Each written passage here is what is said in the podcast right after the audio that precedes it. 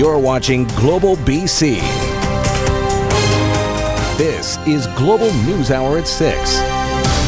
Good evening and thanks for joining us. An important reminder to pay attention while driving after an unusually high number of fatal crashes. There were 7 deadly crashes across the province in just the last few days. Sarah McDonald has the heartbreaking message from the family of one of the victims and what RCMP are saying about the string of tragedies.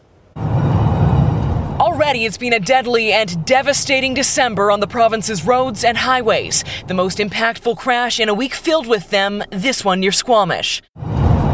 Stopping traffic on the Sea to Sky Highway for hours Sunday, claiming the life of the young Metro Vancouver woman behind the wheel of this car. Everybody's so shocked. They just, Her vehicle ended up into the southbound lane, clipped another vehicle's bumper, and it went sideways, and then another vehicle hit it.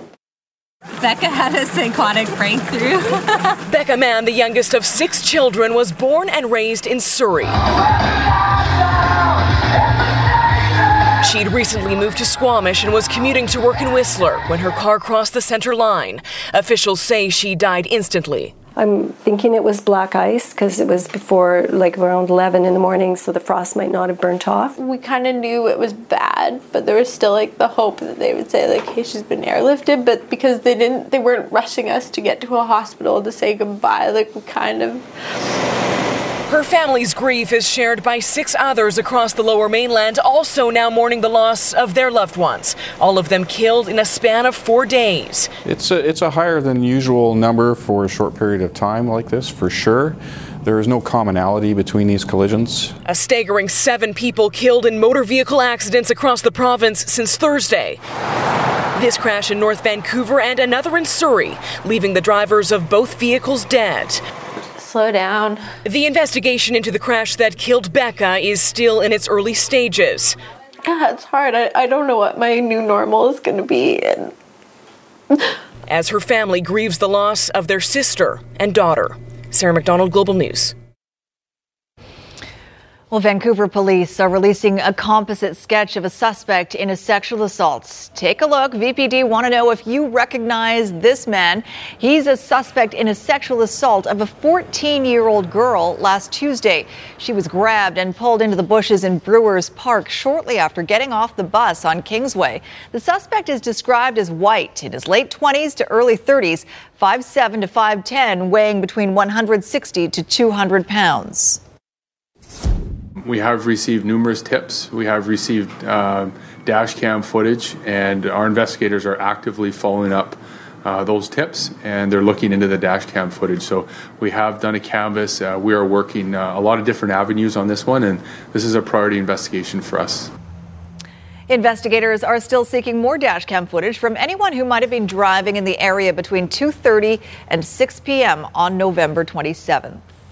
RCMP are hoping for some help tracking down the movements of a vehicle of interest in a fatal hit and run near Terrace. Investigators are asking anyone who saw this vehicle in the Terrace area during the early morning hours of November 18th to give them or Crime Stoppers a call. 30-year-old Cameron Kerr was struck and killed on Highway 16 just west of the city that morning. A few days later, police seized 2 pickup trucks, 2 boats, and 3 boat trailers on Haida Gwaii. They believe one of the trucks has damage consistent with the crash that claimed Kerr's life. Huge lineups today for TransLink's new Compass wristbands. A limited supply made available this morning quickly snapped up. Grace Key spoke to transit users about why they wanted the wearable payment option and if you missed out, when your next chance will come around. Transit users got up early and braved the cold, willing to stand in line for what proved to be the hottest new ticket item from TransLink. At the Chinatown station, the line snaked around the corner and all the way down the street, and people say it was worth the wait. We got the new Compass wristband. Yeah, it's pretty sick. I think it was worth waiting in line for it. Misplaced my card many times. I've gone to work thinking, it's in my pocket, and it's on the ground somewhere. They work just like a Compass card, but these wristbands are being touted as an easier way to tap in and out. While it's simply a matter of convenience for some, for others with disabilities, it means greater independence. This is going to make life really easy. Ricky Campbell got up at 6:30 in the morning to be one of the first in line. He takes transit a couple of times a day using a cane to get around. This way, I don't really have to juggle everything around and just tap and walk through. There was a limited supply, 1,000 adult blue bands and 1,000 orange concessions for $6 each, refundable. TransLink originally capped the bands at 4 to a customer, but as the lines grew, the cap changed to 2 and then 1. And within a couple of hours, they had to cut off the line. In Vancouver, there is a contingent of people who are really, into their transit, some transit enthusiasts. So, I'm not surprised it's sold out today, but I am surprised at the length of this line and that people all came at once in the morning to make sure they get one. If you didn't get a wristband, more is on the way. They should be here sometime before spring. Or if you're willing to pay 10 times the amount, you'll find some already popping up on Craigslist. Grace Key, Global News. Now, when it comes to ride-hailing in BC, one city is joining the battle to bring it in a lot sooner than the province is promising. Vancouver councillors want the city to have more control over how and when the new rules are brought in. Ted Chernecki explains what they're doing to get the province to pay attention. So this is how the rest of the world lives. They use apps and hail ride-sharing vehicles with the tap of a few keys. But as pointed out over and over, Vancouver is now the largest city in North America that does not allow ride-sharing. And one Vancouver city councillor is concerned the province isn't even including it in ongoing discussions. I would hope that the province would also be collaborating with the municipalities because that's a grassroots connection to the people who are going to be hailing these rides. There have been protests in most other cities where ride-sharing has been given the green light, but somehow they managed to figure it out. In fact, some drivers actually learned to like ride-sharing. One thing we see in other cities is that the taxi drivers actually get more flexibility driving for ride-sharing, so they actually welcome it. I think the rub point here is the taxi owners. That's where the deal is. Vancouver City Council will consider a motion to urge the province to make April its new deadline for having everything in place and not leave it to the fall as announced earlier. I'm looking forward to seeing the province come forward sooner than later. They had no issue implementing the school tax right away, so I'm not sure why ride-share and ride-hailing services have been held up. Supporters of ride-sharing in general don't see a problem with the existing taxi service. They say there's just aren't enough of them. And it's this time of the year when that becomes so very obvious. Well, it's straight politics. And I get it. I think the Premier's in a tough position, so we're not criticizing the Premier. But, he's got the taxi lobby that's looking at him saying, we don't want this. And so they've gone into slow mode. In a statement, the Ministry of Transportation said it is still aiming for the fall of 2019. Ted Chernecki, Global News. And there's a new dynamic duo teaming up to market Vancouver to the world. At one time, it might have seemed an unlikely partnership, but today, Tourism Vancouver announced it has signed an agreement with Airbnb to help promote the city as a tourist destination. The agreement will see Airbnb market Vancouver on its platform to travelers, as well as through its digital channels, such as Instagram, Facebook, and Twitter.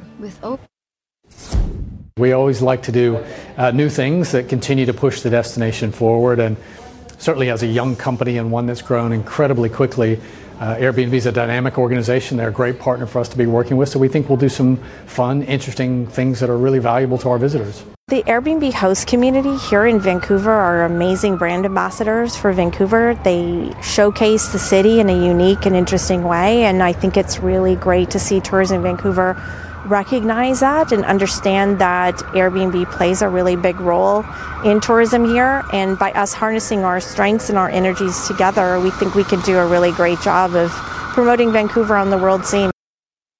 Meantime, in the Kootenay Boundary region, financial help is on the way after spring flooding devastated the community of Grand Forks. The province announcing nearly $3 million to help struggling local businesses get up and running again. It might look like business as usual at Work and Play Clothing in downtown Grand Forks, but 7 months ago, it was a very different story. The water was over 1.5 feet deep outside our building. We stayed for 48 hours bailing water with ice cream buckets to keep it from coming inside. Owner Amber Asavaloff says her sales have since taken a hit.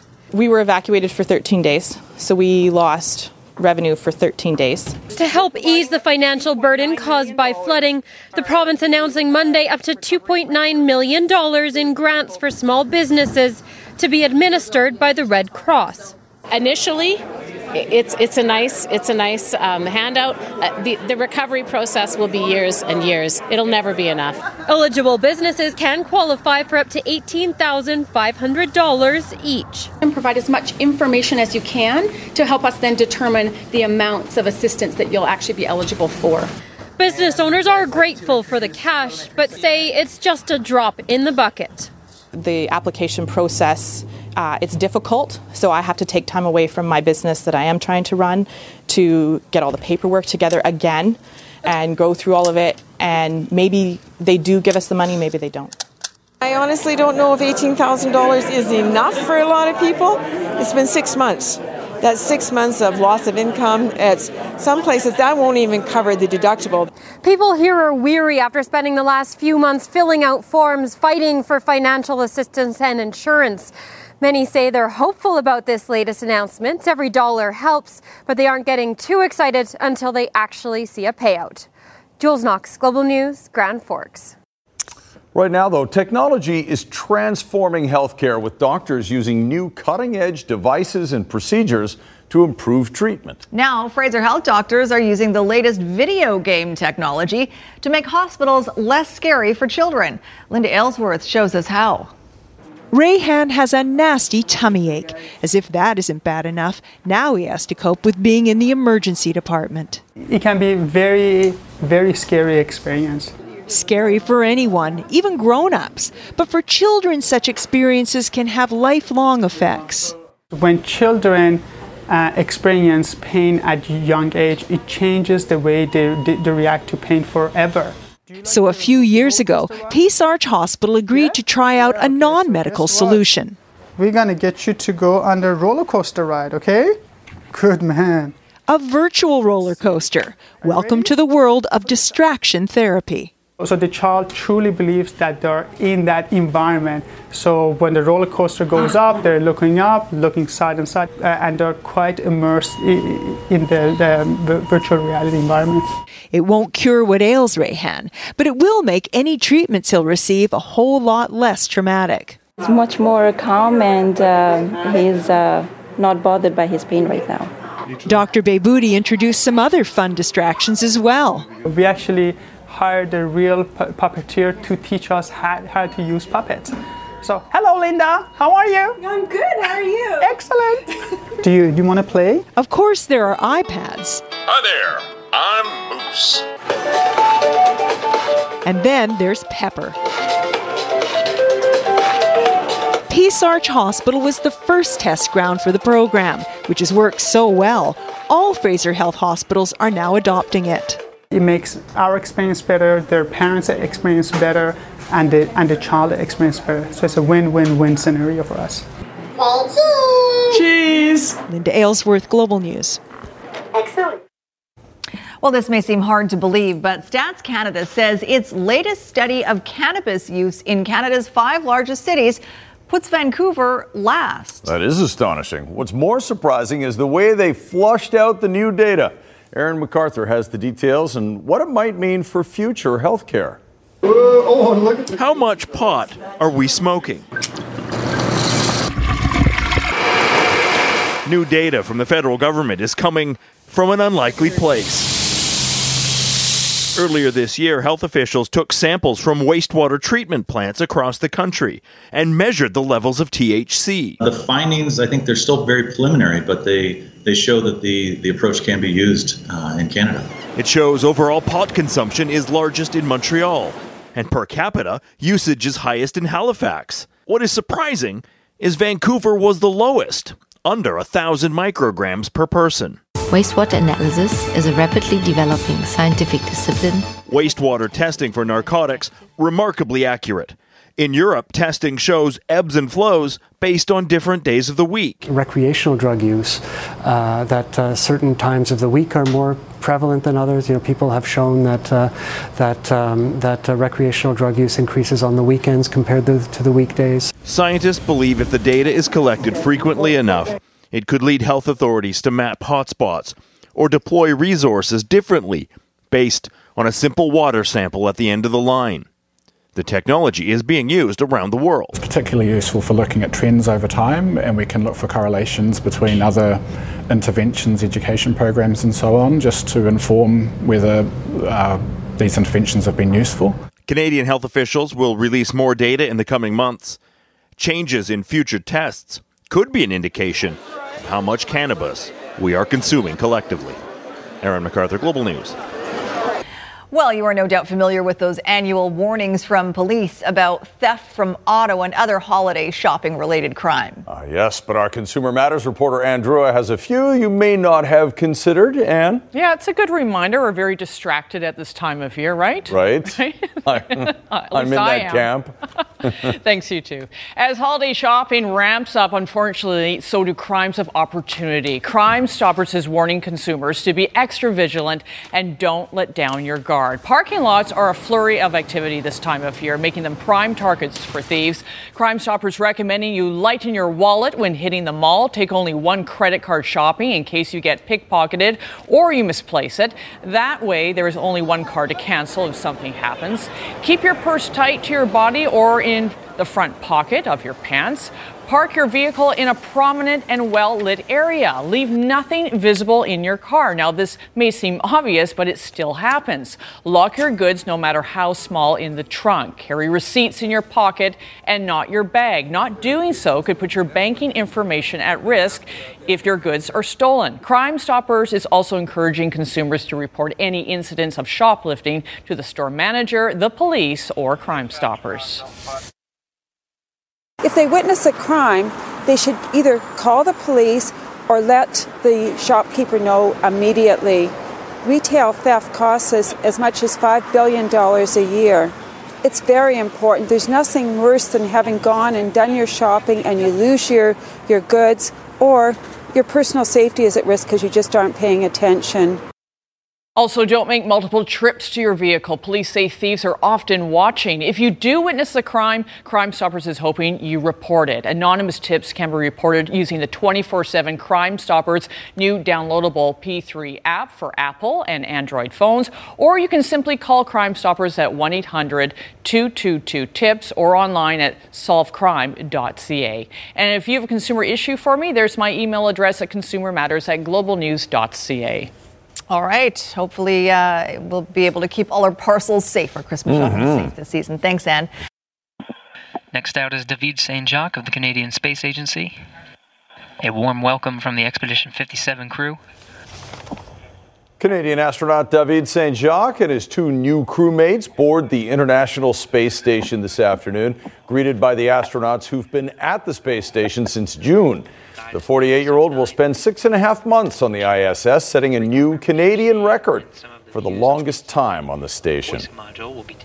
New footage tonight of France's worst unrest in years. Paris police have released this body camera video of weekend riots, Parisians resorting to violence to protest increased taxes and cost of living.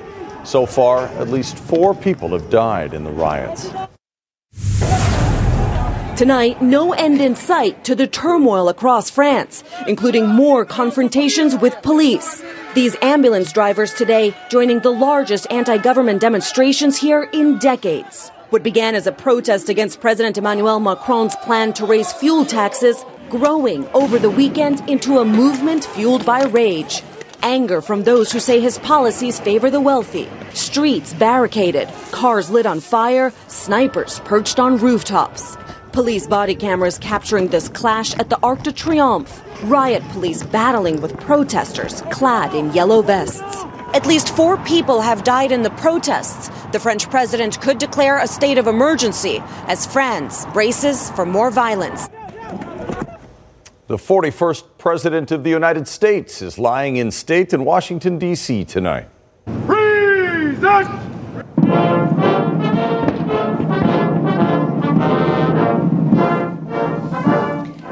casket of George H.W. Bush, who died late Friday at the age of 94, arrived in Maryland from Houston this afternoon aboard Air Force One, renamed Special Air Mission 41. The casket, escorted by Bush's extended family, including his son and former President George W. Bush, he will lie in state at the U.S. Capitol until the funeral on Wednesday. Donald Trump has declared Wednesday a national day of mourning. And just before today's event was this touching tribute. Sully, Bush's service dog, spent Sunday night lying in front of the former president's casket in Houston before it was taken to Washington. Sully also made the trip to the Capitol. Well, there could be a tragic update tonight to a missing person story in Costa Rica. A body has been found near an Airbnb property where a Florida woman went missing last week while she was on vacation. Second day. Days before her disappearance, images of joyful 36-year-old Carla Stefaniak celebrating her birthday on vacation in Costa Rica. Her family hopeful she'll be found alive. I want to tell her that I love her, that I want her to come back home with us. But today, island authorities made grim discoveries. A body that appears to be a woman found in a wooded area close to the Airbnb apartment where Stefaniak was last known to be staying. Authorities also found traces of blood inside the apartment. Investigators say they're not able to confirm the body is Stefaniak at this time and are awaiting an autopsy. Family believed Carla had been abducted after she didn't take her return flight home last Wednesday and hadn't made contact in nearly a week. She told a friend online that power had cut out and the situation was super sketchy. What happened to Carla? Now at the heart of a criminal investigation. Her family waits, anxious for answers. I miss her too much, way too much. Katie Beck, NBC News. BC's South Asian community is putting more pressure on the federal government to rename a Vancouver building. They say the current name, which honors a former federal minister, rubs salt in an old wound. Squire Barnes explains why. Today I rise in this House to offer an apology on behalf of the Government of Canada. 2 years ago, the Canadian government officially apologized for the Komagadamaru incident of 1914. When 352 passengers from India, who were all British subjects, were refused entry into Canada due to their ethnicity. But the descendants of the Komagadamaru have approached the Prime Minister about this federal building off of Main Street. It's named for Harry Stevens, a former federal minister, Vancouver alderman, and president of the Vancouver Board of Trade. But he's also the man most responsible for refusing the majority of the passengers of the Komagadamaru entry into Canada. We want federal government should change this Harry Stevens name on this federal building, and we want this building should be named on the Komagatamaru in the memory of those Komagatamaru passengers. The Prime Minister's office has replied to the Komagadamaru Society's request, thanking them for being made aware of the building's name. They haven't promised a name change yet, but the Society is optimistic there eventually will be one. Because it's very painful for us, very painful for the community when we see this. I think the Prime Minister, Honourable Prime Minister Justin Trudeau and his team will think about this, and probably we will see in future this building name on the Komagatamaru, not on the Harry Stevens. In Health Matters tonight, a NewsHour follow-up to our story last week of a father of three special needs children who needs a life-saving transplant. As Catherine Urquhart reports, after our coverage of his condition, he's been overwhelmed by the response and now hopes that it can help others as well.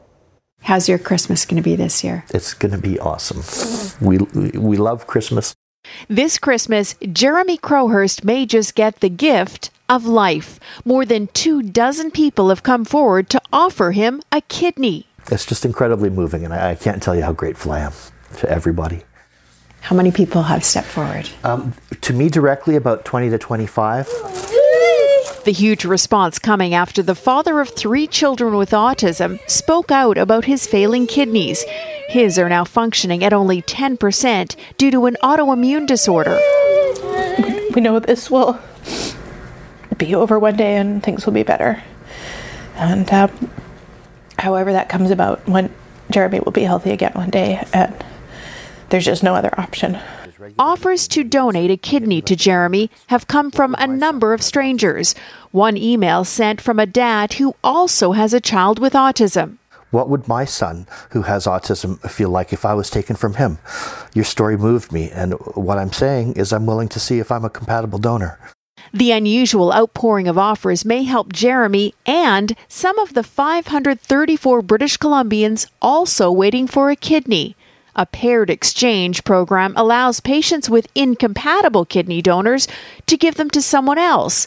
In exchange, they receive a compatible kidney. There are quite a few people who are B or AB who came forward, and they won't match me. But I do hope that they go forward and pursue donating a kidney. It will likely be several weeks before potential donors can be assessed. And if they match, the surgery is months away, well past Christmas. But the best gift he could ever hope for. There's really no words to describe it. I'm very surprised by the reaction, and I'm very touched. Catherine Urquhart, Global News, Abbotsford. You're watching Global News Hour at 6.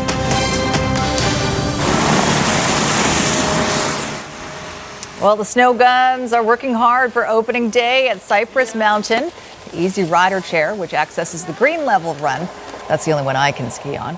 That's the only one open at the moment. But it is hoped that in the coming days, if the weather stays on track, they will be able to open up more terrain. Looks like a winter wonderland to me. In a moment, we'll see if there's any real snow in the forecast. But first, a family in Austin, Texas pays tribute to National Lampoon's Christmas Vacation with their display. But one guy didn't get the joke. We'll show you what happened right after the forecast with Christy. Okay. We're wondering if maybe he had too much to drink, but we'll never know. Okay, Christy Gordon joins us now with a look at the forecast. Yeah, it's definitely chilly out there now, Christy. That's right. I mean, it was a gorgeous day today. As soon as the sun sets, though, it drops off 2 degrees already. Wait till you see the temperatures we're expecting for tonight. You know, some people are talking about the possibility of snow by the end of the week. Now, it's not out of the question, but I am calling for... yes, not likely, everyone. It looks like temperatures will warm up by the time that moisture pushes in, and we will be talking about just rain. Now, we're still days out. We'll refine that forecast and see if anything changes, but that's what we're calling for at this point. With a low of 2 degrees, maybe just some higher elevations could see a bit of wet snow before it changes over to rain. And if you're wondering where you can get the best forecast, download our Sky Tracker app on Android or iPhone. That's your best forecast, everyone, or check us out here on Global BC, of course. And how about an update on our winter forecast? Now, about a month ago, we talked about a winter forecast, and it had to do with two things, El Nino and the blob. Well, yes, it looks like El Nino is going to be in place, although it is going to be weak this year. And that's what we're looking at this point. And the blob is still there, although slightly weaker, but the sea surface temperature just off the coast, still a good 1 to 2 degrees above average. And that has a huge impact on our weather here in BC. So this is what we're calling for. Winter forecast for December, January, and February months, above normal temperatures across the province. Now, keep in mind, this is an average throughout that time period. We will still have peaks and valleys in the conditions in terms of temperature, similar to what we're seeing right now, cold period. But for rainfall, it looks like temperature conditions across southern BC will be below normal. That means southern BC, warm, dry winter. But I urge you to remember, even though we may not see snow at lower elevations, you still need tires that have that label. Anything below the temperature of 7 degrees means that you need that type of a tire to be able to really stick on the ground. And these are your overnight temperatures, everyone, with the wind chill. -15 to -20 across the north. So you are going to need it during the day, not making their way up above the freezing mark, below zero across most of the province. 5 degrees for Metro Vancouver. Temperatures at night, wind chills down to -5 for Metro Vancouver, Fraser Valley -7. Cold right through to Friday before the rain pushes in on Saturday. Nice shot from Vancouver last night. Thanks to Ryan for that. Oh, yeah. Calm and crisp. Beautiful shot, Ryan. Thank you. Well, a lot of people, myself included, used the weekend to get the Christmas decorations up, and the Heerline family in Austin, Texas, took their inspiration from one of their favorite Hollywood movies. Paying homage to the scene from National Lampoon's Christmas Vacation, where Clark Griswold ends up hanging from the roof of his house while trying to put up Christmas lights, they bought a dummy, put a Clark Griswold mask on it, and found matching clothes at a thrift store. And they did such a good job, a passerby thought it was real. And then his reaction was caught on security camera. Please hold on. All right. Can you reach it? Can you reach it? Help! Oh, no. So nice, though. He's so nice. So well-meaning. He's a retired veteran, the passerby. He ended up calling 911 when Clark didn't respond. When police arrived, that's when he found out that it wasn't real. He laughed along with everyone else. The Heerlines gave him a gift card as an apology for his stressful experience. And they have now put up a sign to explain to any other Good Samaritans who might stroll by. That was so good. That was so good. I like that. It's Monday. See, I didn't put up any, I don't put up Christmas decorations because it's just me. And because I live downtown, I can look out my apartment window and see lovely Christmas decorations everywhere, so I can enjoy other people's Christmas decorations. You get to see what people are doing in their condos. Well, no, downtown. I don't do that. I just look away. I just look away. Tree. That's all I look for. The Canucks lost an old player and gained a new one this morning. Brendan Leipsic was picked up on waivers by the LA Kings, but the Canucks did trade for winger Josh Levo, who was with Toronto. Now, the Leafs got minor league forward Michael Carson in return, who was not really in the Canucks' future plans, although he has scored okay in Utica. Levo is flying into Vancouver tonight, could be in the starting lineup tomorrow against the Wild. It's one of those trades that's not really a bad deal for the Canucks because you're not giving up a lot, and who knows? Maybe he can help Vancouver, and he's only 25. As it is cleared high to center and a race for it. Josh Levo cutting in on the right side. Scores! What a shot! You know, he's a player that, we've had an eye on for a while now. With us, I think he's going to get an opportunity to play in our top nine, possibly our top two lines. He's a guy that is smart. He's got good offensive instincts. He's got, we think, a real good release on his shot. So he's a right shot player that likes playing the left side. Josh Levo sounds like the perfect fit to ride shotgun alongside Bo Horvat. He's big, can finish, and most importantly, hungry for the opportunity to have an expanded role at the NHL level. Something that was never going to happen in Toronto with a top six unit featuring the likes of Mitch Marner, Austin Matthews, and William Nylander. You know, I just want to go, I hope we get a player that can play and contribute. And again, he's going to get different opportunity here than he probably did in Toronto. And when you look at their lineup, you can see why he didn't get that opportunity. So, really tough on pucks, hard to play against. Really good shot. Really smart player. Plays well both ends of the rink. And when I played him in the OHL, it was my job to try to shut him down. And he made it tough on me every night. So he's a great player, and we're happy to have him. Jumping into the rush, Levo getting a shot away, scores! 4 goals and 2 assists in 27 games this season doesn't scream great player, but given the Canucks' injury situation and the lack of top six forward depth, it's entirely possible Levo can make his NHL mark here in Vancouver. And for a team that has one win in its last 12 games, he'll be welcomed with open arms when he makes his debut Tuesday night against Minnesota. He's excited. I talked to him this morning about the opportunity to play higher in the lineup. The list of injured Canucks is shortening a bit. Jay Beagle, possibility to return tomorrow from a broken forearm. If he does, then the Canucks will have to make another move with the player, sending them to Utica. A couple of other injured players we were curious about. Olli Juolevi, who hurt his knee in the minors, and Sven Berchi, who is still out with a concussion. Jim? Ben went to see the concussion specialist in Detroit. He's back now. He's back skating. He's going through the concussion protocol. I think he can get back out on the ice and start getting back in shape and training. Olli is, he's going to probably be out for the next 2.5 weeks. and doesn't need surgery or anything. He's going to be out for, you know, a couple weeks, and then, you know, we're going to see where he's at, but we think he should be good to play after that. Hockey Canada named the 34 players who will get the tryout for Canada's Nationals junior team, but none of the 34 are from BC, and none are from BC-based Western Hockey League teams, which isn't great because the tournament this year is being held in Vancouver, Victoria, although it will be a good Canadian team. Giants defenseman Bowen Byram, he will be a high draft pick next June, but he wasn't invited. One Canuck prospect was invited, goaltender Michael DiPietro, and maybe he is the Canucks' goalie of the future rather than Thatcher Demko. He barely missed making the junior team last year, should make it this year. He's a star goalie in the OHL for Windsor. Teams with Memorial Cup aspirations in the Ontario League could be trying to trade for him. He'll likely be in Utica next year. Oh, well, that was rather noisy. Seattle. Oh, tomorrow morning, Seattle will get its NHL team. It looks like they'll start playing in October of 2021. We'll talk more about that tomorrow. Seattle Seahawks. They're in a playoff position right now, and not many thought that would be the case with only 4 games left in the regular season.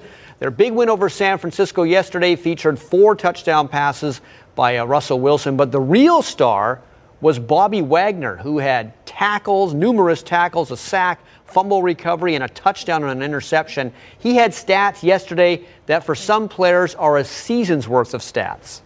I talk about this game, let's talk about Bobby Wagner. He's had a phenomenal game. I mean, there's not many more things a guy can do. He had 10 tackles. He took the ball away from him on a fumble. He had a sack, had an interception for a touchdown, all-time ever longest play in the history of the franchise, and just did another marvelous job of taking care of all the leadership stuff that he does too. So really in the peak of his career, doing a great job, making all the plays, but he does more than, he does so much more than that for us, that he's a great Seahawk, man, and we're just lucky to have him. And tomorrow is Wally Buono Day in Vancouver. Oh yeah. There you go. Well deserved. Best holidays. I know, it is one of my favorite days. Do they have one of those in Calgary too? I think they might. Probably. Well, they gave him a nice send-off when he was there his last game. No doubt. Yeah. All right. Thanks, Squire. Let's check in with Andrea now for a look ahead to Global News at 11. Ann? Thanks, Sophie. Legendary E Street Band guitarist Stevie Van Zandt is performing in Vancouver tonight, but before the show, he's hoping to inspire local music teachers. We'll explain. Plus, a scare in New Westminster where a large bin truck went through an intersection and ended up down an embankment at Hume Park. The driver escaped serious injury. It's the same intersection where a cement truck caused a fatal crash back in 2011. We'll have those stories and more when you join us tonight at 11 o'clock. Chris, cool. Sophie. All right. Thanks very much, Ann. Up next, a little bit of Star Wars found deep beneath the BC interior. Stick around for that. The pit? What kind of pit is it called? Sarlacc. Here is a look at today's snow report. Whistler Blackcomb, a base of 68 centimeters. Grouse will be opening soon. Cypress is open now. And Sasquatch will open December 15th. Revelstoke has a base of 112 centimeters. Fernie has 90 on the ground. An opening date for Manning Park still to be determined. Whitewater opens this Thursday, December 6th. Big White, a base of 93 centimeters. Silver Star 105 and Sun Peaks 90. Kicking Horse and Mount Washington open this Friday, December 7th. Powder King, a base of 100 centimeters. Coming up on ET Canada, Seth Rogen, Andrea Martin, and Chris Hatfield at Canada's Walk of Fame. Plus, Shawn Mendes announces his new stadium tour. That is all coming up at 7 right after the news hour. But for now, it's back to you, Chris and Sophie. She's like, you look all festive. Thanks, Cheryl. She really does. Mm-hmm. Okay, BC geologists, cavers, even the tourism industry are abuzz tonight with the discovery in the BC interior of what appears to be one of the largest caves in Canada. That's it right there. I thought you were pointing at me. The entrance to it. Yeah. Kylie Stanton has the details on how it was found and why it might have gone undiscovered until now. A little light brings the walls to life. Right above me here are some really beautiful drapery formations. Caving is one of the last frontiers of exploration, going where no one has gone before. Seeing things no one's ever seen. Now British Columbia has another one to add to the list. The discovery was made in a remote valley in Wells Gray Provincial Park, located 2 hours north of Kamloops. The entrance is huge, at 100 by 60 meters, while the cavern system is believed to stretch more than 2 kilometers. That makes it likely among the largest in the country. Well, it is very exciting, and I knew instantly that this was a big find. The cave was initially spotted back in April by Ministry of Forests, Lands and Natural Resources officials doing a caribou count. The photos were passed along and a team spent months preparing their visit. It was worth the wait. So September 9th, we were able to make a landing there. One of our party, Lee Hollis, was able to descend into the cave and confirm, indeed, it is a very, very large cave. And very old, estimated to date back tens of thousands of years. For the caving community, it doesn't get any better than this. A lot of people wanting to get on that trip, get underground, go explore what hasn't been explored yet. And so when something as big as this pops up, yeah, it gets everyone kind of fired up. But actually getting the opportunity could be difficult. Accessing the cave requires either a permitted flight or world-class mountain climbing experience. Experts say that's a good thing. We're quite sure that the cave is in fact well protected simply by its remoteness, ruggedness. Here's just another example of what incredible things Mother Nature can do. The cave has yet to be named. The government plans to consult with local First Nations before a formal decision is made. Kylie Stanton, Global News. Incredible. But the people who discovered it have nicknamed it, until it gets its official name, They nicknamed it the Sarlacc Pit, which is the pit that Jabba the Hutt threw people into. Oh, right. Be tortured Star and die. Wars. Yeah. Very cool. Well, more reason for me not to go visit it. Yeah. Well, you shouldn't unless, you're part of the experts of the experts. I don't know what I'm doing, so. Dying to know what's down there. Okay, don't forget CKNW Pledge Fund Day. Kids Fund Pledge Day. I'm on the board. You'd think I'd get it right. He and I are hosting the first 2 hours. That's right, 8 to 10 a.m. We hope you can call in or stop by. It's at the Fairmont Hotel Vancouver on the 17th floor. Beautiful, festive decorations there, and we'd love to see you. Drop by in person. I've totally chewed up all your time. It's going to be sunshine, right? Sunny, yeah, it's easy. That's good. Cold, though. Sunny and cold. See you tomorrow. Have a good night, all.